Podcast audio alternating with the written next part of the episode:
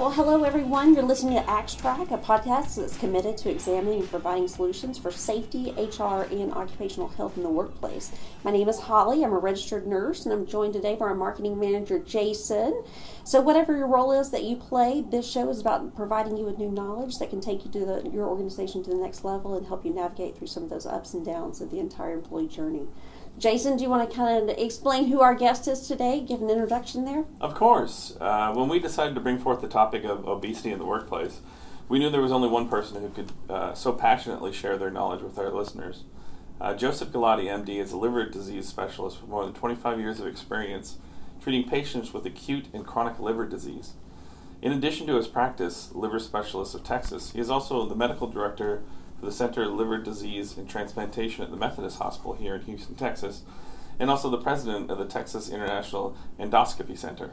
And as if that was not impressive enough, he's all, he also has his own radio show, Your Health First. It's a great honor to be here today. Thank you so much. Uh, I, I, appreciate the intro, and you're right. I am passionate about obesity and nutrition and really how to stay healthy and bring to light some things people don't realize that they may be doing at putting themselves at risk. Mm-hmm. I have to tell you, whenever I heard you refer to yourself as as a healthcare futurist, my my interest was immediately piqued. You know, that's obviously what we're we're kind of cued into is transforming this whole model of occupational medicine. And for you to say that, it just kind of really got my attention that you're looking beyond the right here, right now. Tell us specifically what you mean, maybe, when you say you're a medical futurist. Well, you know, so as you mentioned, I'm a liver disease specialist or a hepatologist, as uh, the technical term goes.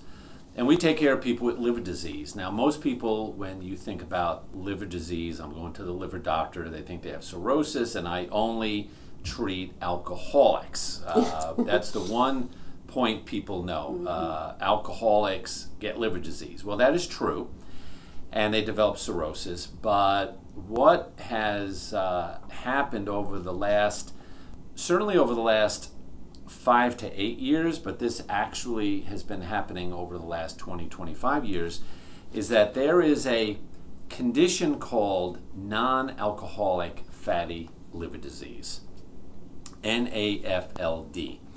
And this is exactly what it is. Your liver becomes full of fat. Now, in the old days, the only people we thought would get a fatty liver were alcoholics. Mm-hmm. And for literally 200 years, we would call it alcoholic fatty liver disease, and that was, that was the end of the story. And so when we would see somebody with a fatty liver, the first thing we would do is question the person about how much they drink and how long they've been an alcoholic. And starting about 20, 25 years ago, we would get these responses from people to say, Excuse me, I do not drink. I never drank. I'm not a heavy drinker. I have a drink on my anniversary, my birthday, and Christmas. And we're like, BS. BS, you have a fatty liver. And, and, and we'd get into some spirited conversations. But about that time, we were seeing it. Another program was seeing it. And we're like, hey, are you seeing these people with fatty liver that aren't alcoholics? They're like, yeah. and we're like, well, what's with that? And so it took several years to figure out that there is a separate group of people, mostly adults, that have a fatty liver unrelated to alcohol abuse or alcohol misuse. And so what do you think we called it? Non-alcoholic fatty liver disease. Very, we're very smart. Very original. And so this whole this whole uh, specialty of non-alcoholic fatty liver disease developed. And so once we realized that it was out there, we then had to do the hard work to figure out okay, so what?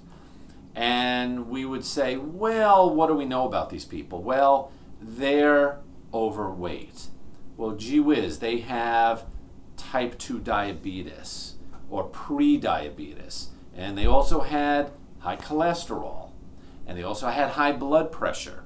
And so when you take all of these components, obesity, central obesity, it's that belly fat, high blood pressure, cholesterol issues, they would have a low thyroid. Uh, we call this metabolic syndrome. So now we've come to be a little more sophisticated to say people with metabolic syndrome develop have about a 70% chance of getting a fatty liver. So we understood that. So then the next question was, well, so what? Okay, now what happens to these people?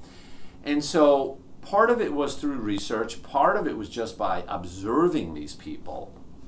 And we found that these people develop cirrhosis, they develop liver cancer, they're dying early, and now, in current time, they represent the number one disease that leads to a liver transplant fatty liver.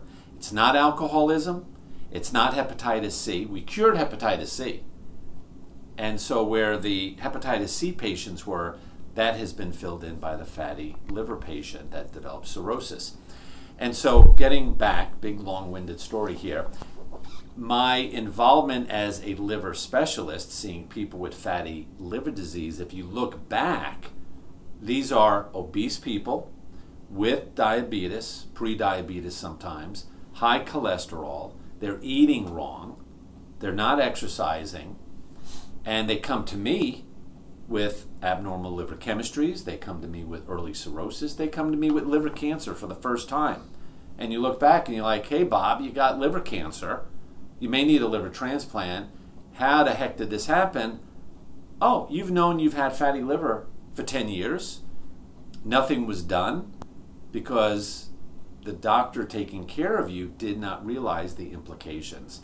And so that's when you get a little angry, you get a little passionate, you get futuristic to say, this is a problem I am just not going to sit back and take, that we have to intervene early. So that's where I'm coming from. Well, you bring up a great point. You know that the issue of the obesity is there, and I mean, you know, when you look at the trends, it looks like that we're we're in a steady climb. And so when you look at it from a from an employer standpoint, you've got the issues of absenteeism, you've got the issue of how well the employees are and how they're performing.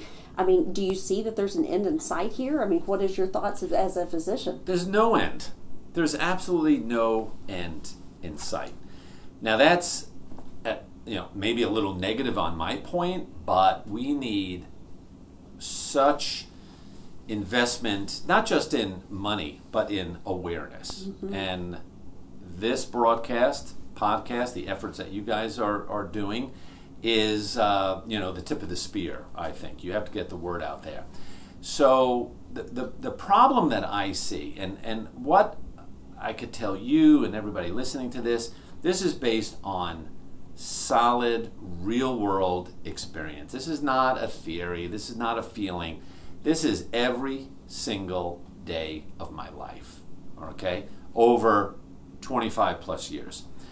So patients are coming in with a fatty liver. They have elevated liver chemistry, so their blood work is off. And right away, I will start questioning you. How long have you known about that?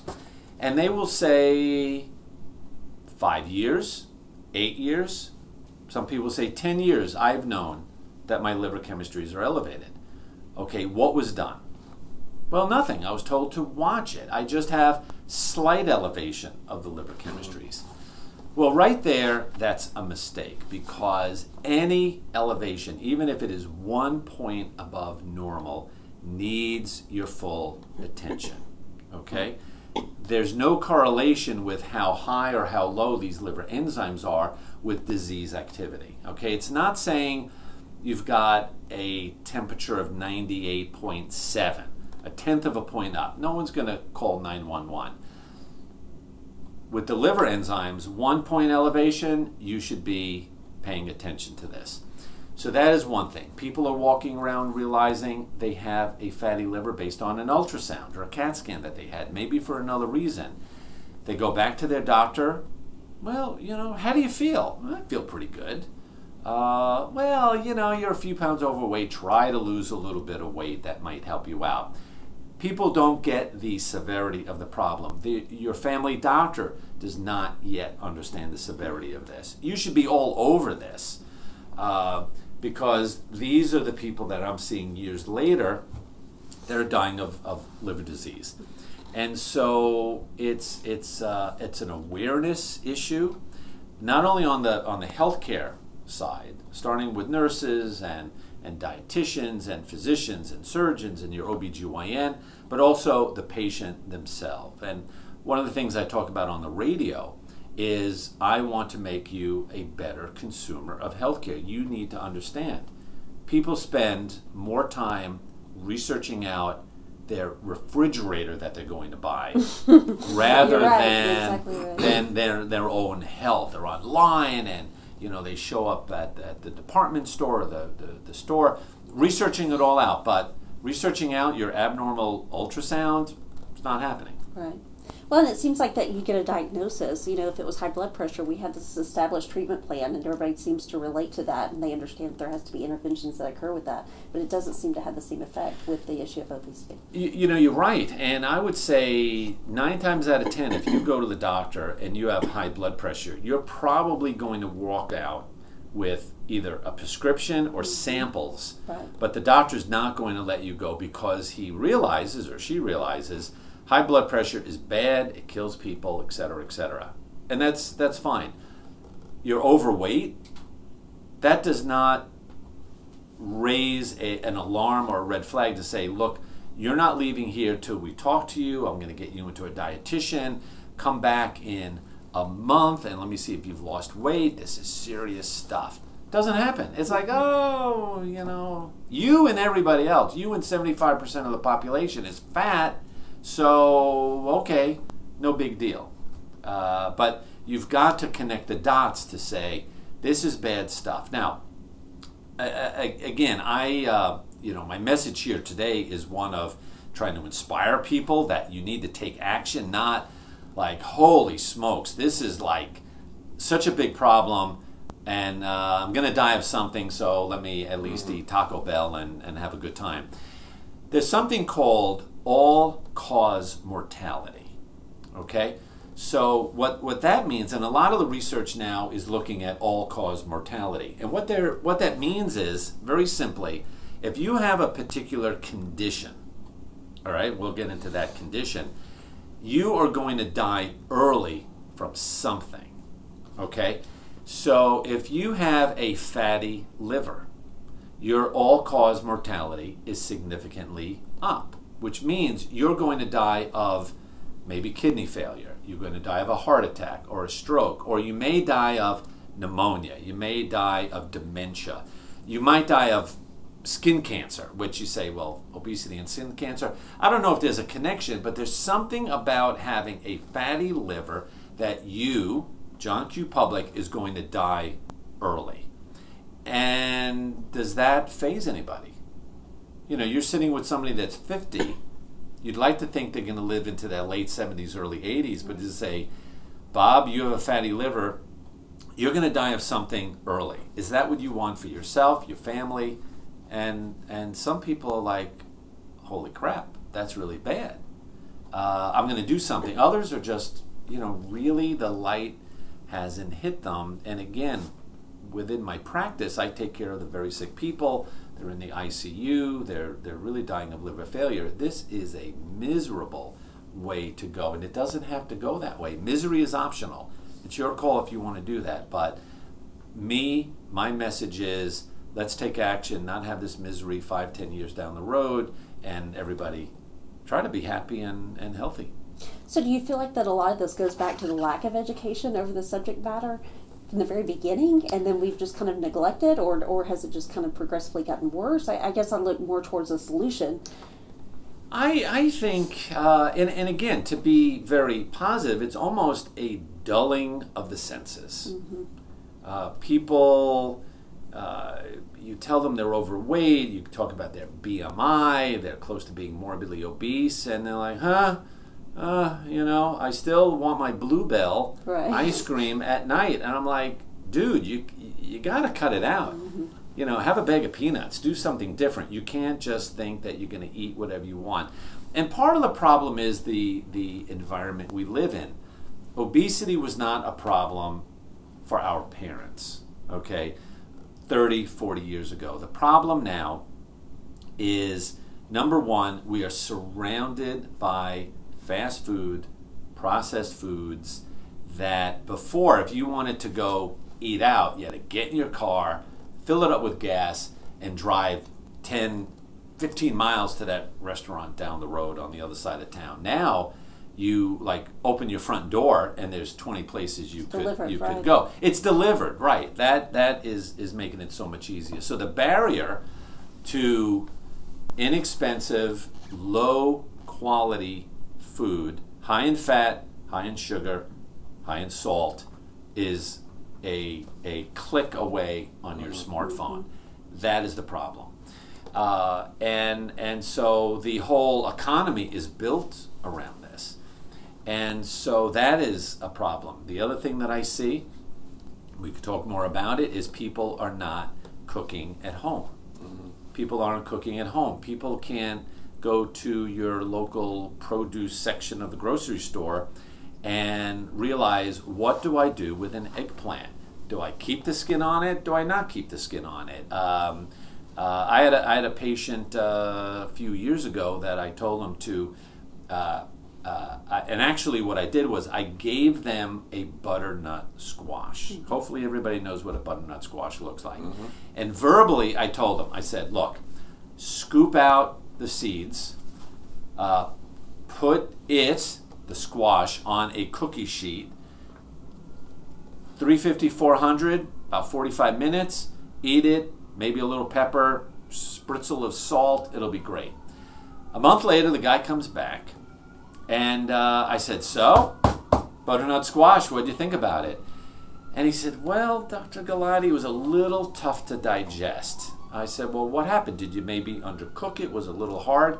He says, Well, I put it back in the oven. He says, But I, I just couldn't get those, uh, those seeds down.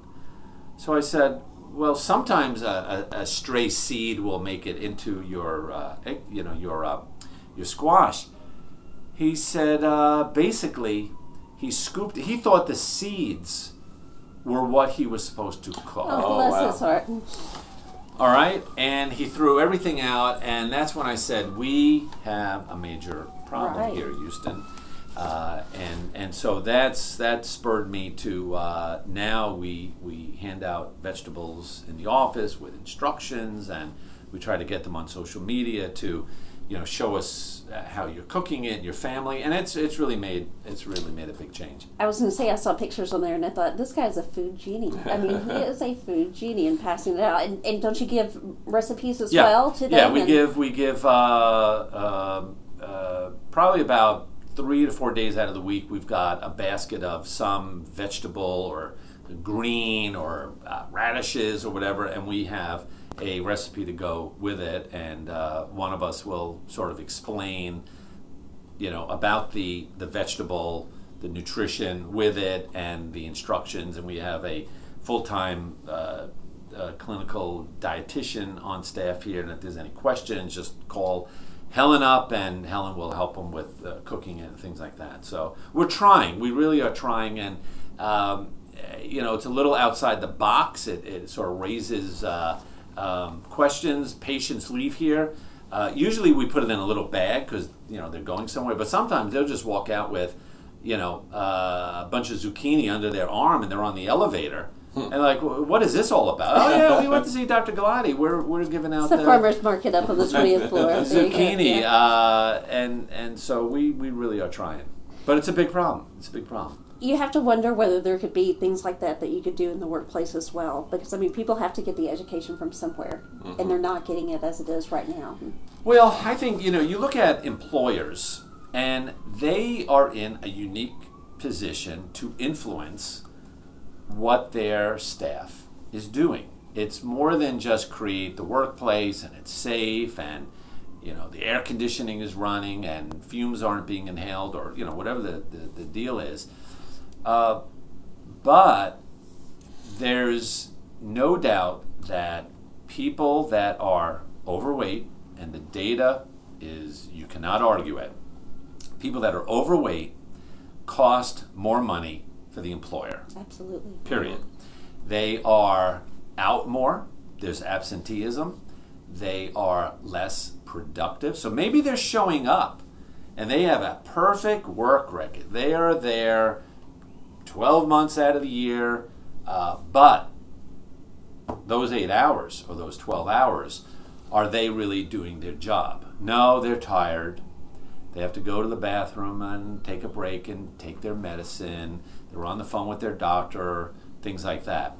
So the productivity is down, absenteeism is up because they're not feeling well. Right. They're having a complication. They're going to the doctor. Uh, they went to the ER over the weekend and they're out on Monday. Uh, and that, that creates a certain dispirit with the whole team mentality. Uh, it's like, oh yeah, Susie over there in uh, accounts receivable. You know, she's always complaining about her disease. She's tired. She comes late. She's got to leave early. She's napping on the job. I mean, any scenario here.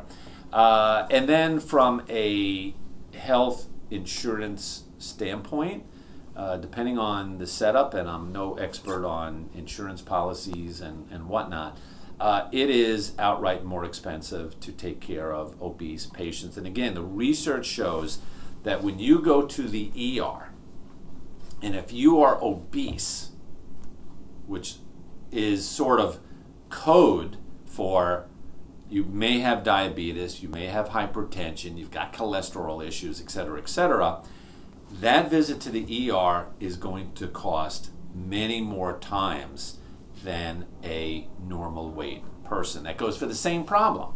You know, maybe even you, you fell off a ladder and broke your leg. It's going to cost more in an obese patient.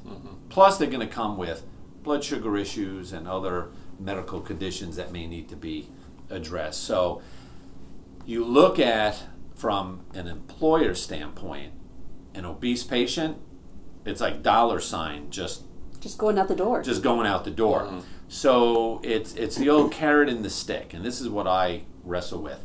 Am I going to penalize you because you are overweight, out of shape, hypertensive, and diabetic? Meaning, I'm going to charge you more for your insurance. So if I give X percent uh, partial payment to underwrite, you know, uh, an employee's insurance, okay, rather than just 100%, let's say, and uh, I say, okay, if you're normal weight, you don't smoke, and if you uh, come in with carrot sticks, I'm going to discount, I'm going to pay more for your insurance and give you a little bit of a break or give you a bonus. Rather than you're overweight, you smoke, you've never stepped on a treadmill, I am going to hit you hard with uh, sort of a, an illness tax. I, I don't know what's better to encourage people to eat better or penalize the people that probably aren't going to change their way. And you're going to have sort of a ticked off employee to say, yeah, he's picking on me, etc. Um, I don't know what the right thing is, but I do know that as an employer, you've got an opportunity to touch the lives of 10 people or 10,000 people where you could put into play uh, programs that will foster better nutrition, weight loss, smoke ending, exercise, or just a basic realization as to what's wrong. I think if you just put into play a series of 30 minute programs online that you know every month you need to do one 30 minute video learning experience okay? If you do that six months out of the year or you say to everybody you just need to do five of these a year and you know what? We'll pay for your gym membership or we'll give you uh, a voucher to go get vegetables at um, whole food or, or you know local market or something like that or we'll send you for cooking classes or we'll buy you a new pair of sneakers it's like hey that's cool these people are okay Incentive. it, it, it's an incentive.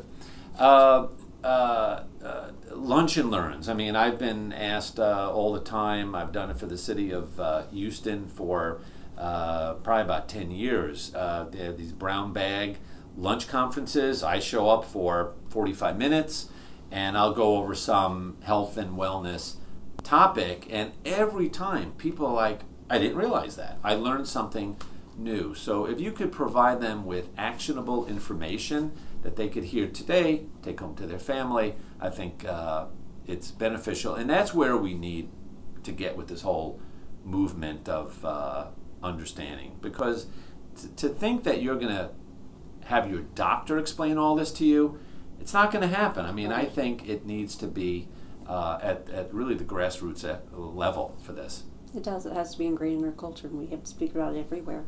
So, from a um, from a medical standpoint, then tell us what types of medical tests then that you would recommend that an employer might might be able to facilitate then in terms of focusing on this and, and getting ahead of, of some of the health challenges that they could face down the road. Sure. So if we're just going to focus now on the obese individual, basic things that could be done blood pressure checks, okay?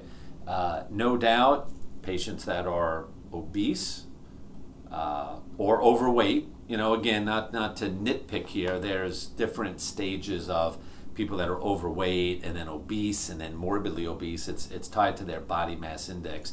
But if you had a program where you were doing blood pressure screening in everybody, uh, yeah, you could be the runner, the vegan in the crowd, and still have hypertension. Okay, that's mm-hmm. not going to be everybody, but it's still, you're not off the hook. So you get a blood pressure check. So if you find that they are hypertensive, that then will start another discussion to say, okay, let's look at your cholesterol. So you do a cholesterol check. So if you're overweight with hypertension and have cholesterol problems, that in itself is not good. There's a chance you're probably harboring prediabetes, and so you, you could do a blood pressure check. So all of this could be done through a blood pressure check and some basic labs, some basic blood work. Okay? So you're going to get that back and weed out the people that are normal. You're gonna you're gonna uncover the people that are potentially uh, problematic. Then you look at the intervention and you say, okay, what do we do? Well, you could route these people to go get some professional help, be it through an on-site nurse, on-site nurse practitioner, or PA, or if you're linked up with a particular clinic, you could get them in specifically to say, I'm sending you this person with hypertension, they're overweight, and they got a cholesterol problem, they're pre diabetic. Please take care of these people and, and, set up some kind of treatment plan. The other thing is, can you organize um, some sort of exercise incentive or exercise awareness? And then the other part is nutrition. Can you set up healthy eating? And so, you know, over the last 10, 15 years, you've heard about work, school districts uh, getting rid of uh, soda machines and installing, you know, just water dispensers, and you get rid of the um, SunChips and Doritos and potato chips, and you have just nuts and dried fruit and, and you know those kind of things. Um, you know, people will get over not having you know a machine full of junk. Know, junk uh, and, and there are those that'll say, you know, the hell with these people. I'm gonna I'm gonna brown bag it and, and bring my two liters of uh, my favorite uh, cola drink in. Okay, fine, you know, but you know we're not supporting your you know uh, bad nutrition. Um, and, and, and go from there, whether or not you have an on site dietitian or you have monthly or quarterly programs, try to involve maybe the family uh, you know, a take home for the family or whoever's cooking, things like that. So uh, it, it can be structured. It doesn't have to be the most expensive thing in the world. It could be uh, on whatever budget you're you're looking to invest. But I think whatever monies you're going to invest up front, the dividend is going to pay where your health charges are going to be lower, less absenteeism, people are going to be happy and you go from there. Again, you know, I, I've got, you know, half full or half empty uh, syndrome, uh, but I, I think it could be done. You think this could be turned around? You're saying? I, I do. And, uh, you know, right now I'm, I'm trying to do it one person at a time, one right. family at a time on, on the radio, whoever is tuning in, we try to influence them. But if uh, if if you have, uh, I, I think things like this are contagious. Mm-hmm. I really do think you can make it contagious, and I think if you make enough noise, make it fun, make it a little glib in in some way. Uh, add your own personal flair to it. Step out of the box. Um, get that message across that this is serious stuff, but not with doom and gloom. To say, gamify it somehow. Right. Right. I mean, that's that's like I love that word. We're going to gamify it. Okay. I don't know how, but you know, have a, a recipe contest or, um, you, you know, uh, uh, whatever. Uh, you have to think outside the box, and then it's going to get around that. You know, Acme Tire Company is doing something. You're going to get local press or something on the internet. My God, one one Instagram post could go viral. And then it's like, hey, you know, that's a good idea. We have those problems and challenges. Maybe we'll do it. And it, it takes off. But I think uh, you have to be optimistic because once, once, once everybody gives in, we're done. And, uh, the, and, and the other point here is, uh, which I like to tell everybody, when you look at the current population of children, so we're talking the, you know, five to fifteen year old, you know, cohort of kids. Again, this is not stuff I made up. Multiple, multiple research studies have shown that these children are not going to live as long as their parents. Right. And that is disgusting. Sad. That is sad. So, uh, and the reason why they're obese, they're going to have chronic disease, the diabetes, the hypertension, the fatty liver, decades earlier. And I am seeing it firsthand. A, a week does not go by that some upset mother brings uh, their 15 year old into me who has a fatty liver, elevated liver chemistries. We work them up, and they are showing signs of scarring in their liver at 15. I could pretty much say they will have cirrhosis by the time they finish college if nothing is done. So now you got a kid, 22, 25 years old, finished college, trying to get a job, but you're on dialysis, or you Right. got liver problems, or you're on a bunch of meds that make you don't, you know, feel well, and you're trying to compete with the, the other people, you're, you're done. You know, you're done. Uh, and so I just look and say, who is happy? Who's going to go home to their kids tonight and say, Johnny, we love you. You're not going to live as long as me. You know, that's that's a good thought. But that is is the reality here. So uh, a little bit of a shock, but uh, we could turn it around. Tell us a little bit about your book. My book, Eating Yourself Sick. Well, just even the title, I have to give the credit to my wife. Uh, we were sitting around the kitchen table, and I had the original title was going to be The Global War on Obesity. All right? I mean, I went out and got that website, and I'm like, this is a war, the global war on obesity. I said, who would not love this? And she said, nobody. Nobody would like this. And so I passed it around to some other people, and they said, that is a disgusting title. It's not going to work. so we were sitting around, and, uh, and uh, I left for work, and about two hours later, she sends me a text, and she's like, I got it. Eating yourself sick. And I'm like, brilliant. That's why I married you. That's right. Perfect. And so that that really was the essence of what it's all about. We are eating ourselves sick. And so I grew up, uh, as I talk about in the book, I grew up in New York, uh, your typical, uh, you know, New York Italian family. We're of Sicilian descent, and food was the, the epicenter of my life, where uh, we were always cooking at home, at our house, at our relative's house. We visited somebody. It's not like, hey, how are you doing, or how are the kids doing in school. It's like, what are you making today? You know, Right. what's what's on the menu at Aunt Fran's house? And uh, and we would watch them cook, and like, wow, look at look at what they're putting together. So my earliest recollection of life, truly, uh, was sitting at the kitchen table, chopping garlic for my mother, chopping onions, smashing tomatoes. Uh, when I got my driver's license, I was going to the shop for her. God forbid I brought back a zucchini that had a blemish on it. I had to go back and return it. They had to be perfect. So this was just worked into me, and uh, I I learned to cook and appreciate food at a very early age. When I went off to college, everybody wanted me to be their roommate, not because I was a cool guy, uh, which I wasn't, but I knew how to cook. Keep them fed. I knew how to cook, and you know, your parents didn't have to worry. They were with me, and we were going to eat well. Uh, it helped that my sister was a few towns over, so if I was not cooking, she was cooking, and we'd all go over there. Um, and I, I realized that the the joy that I got from cooking, and again, cooking not in the sense of gluttony, uh, it was all small portions, homemade, nutritious food. My mother was a stickler for junk food. She would, uh, in a very kind way, comment on the neighbors to say, "Look at them; they're eating junk food. Did you hear what that kid ate? That kid ate, you know, uh, a, a bowl full of junk, and uh, not us. We're not going to be like that."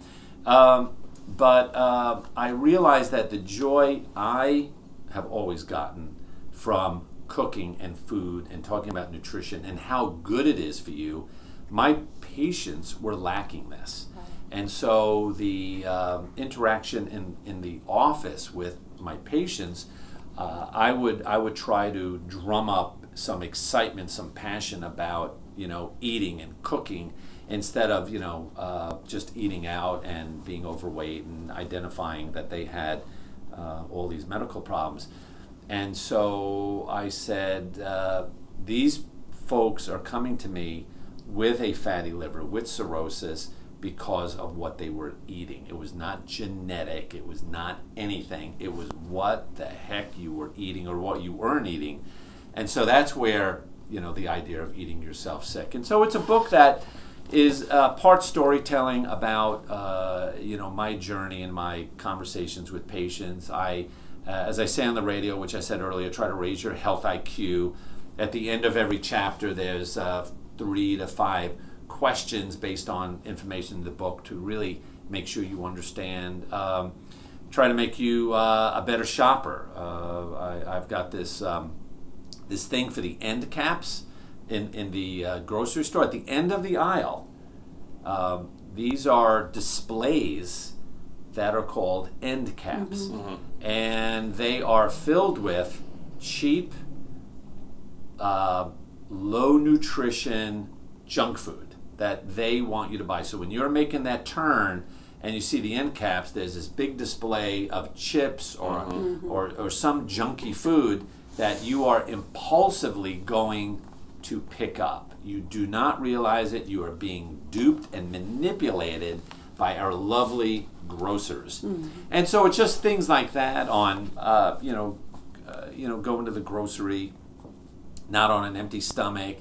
The least amount of time per week that you spend in the grocery store, the better. They want you to loiter and hang out. Hmm. The more you hang out, the more you're going to buy. And it's not that you're going to buy more zucchini. You're going to buy instant frozen meals uh, pre-made food that's loaded with salt and calories. The portions are huge, uh, and that's why. What do they do? They're giving out food. They don't taste the food. That is the other thing. Mm-hmm. Do not taste the samples because you're going to get this hyper flavored food, and your brain is going to say, "Man, these uh, I don't know."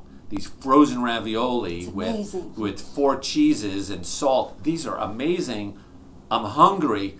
Let me go buy mm-hmm. one well, it's it's buy two get one free. Crap! I'm gonna buy I'm gonna buy three of them. Can I say crap by the you way? Can. It's okay. Say it. We're passionate. Say it away. It's, it's, the internet. It's, We're good. It, it's good. and uh, so so that's it. And uh, you know they've got all kinds of gimmicks now to stay there.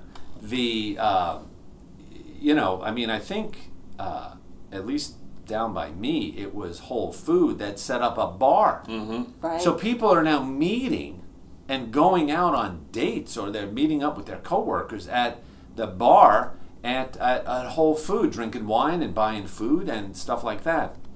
Um, uh, you know, the all the sort of the grab and go, grab and heat type pre-made meals. Portions are way too big, more expensive than if you just bought the raw components and sure. cooked it yourself. So uh, I, I, get into that in, mm-hmm. in the mm-hmm. book. So and can you tell people where they can pick up your book? You know, this day and age, barnesandnoble.com, amazon.com. Uh, walk into my office, we'll sell you a copy. Uh, we got a few here. But uh, yeah, online is uh, probably the best way. Go to our website, drjoegalati.com, and uh, uh, it's on Audible as well. Great. You know, and uh, Kindle.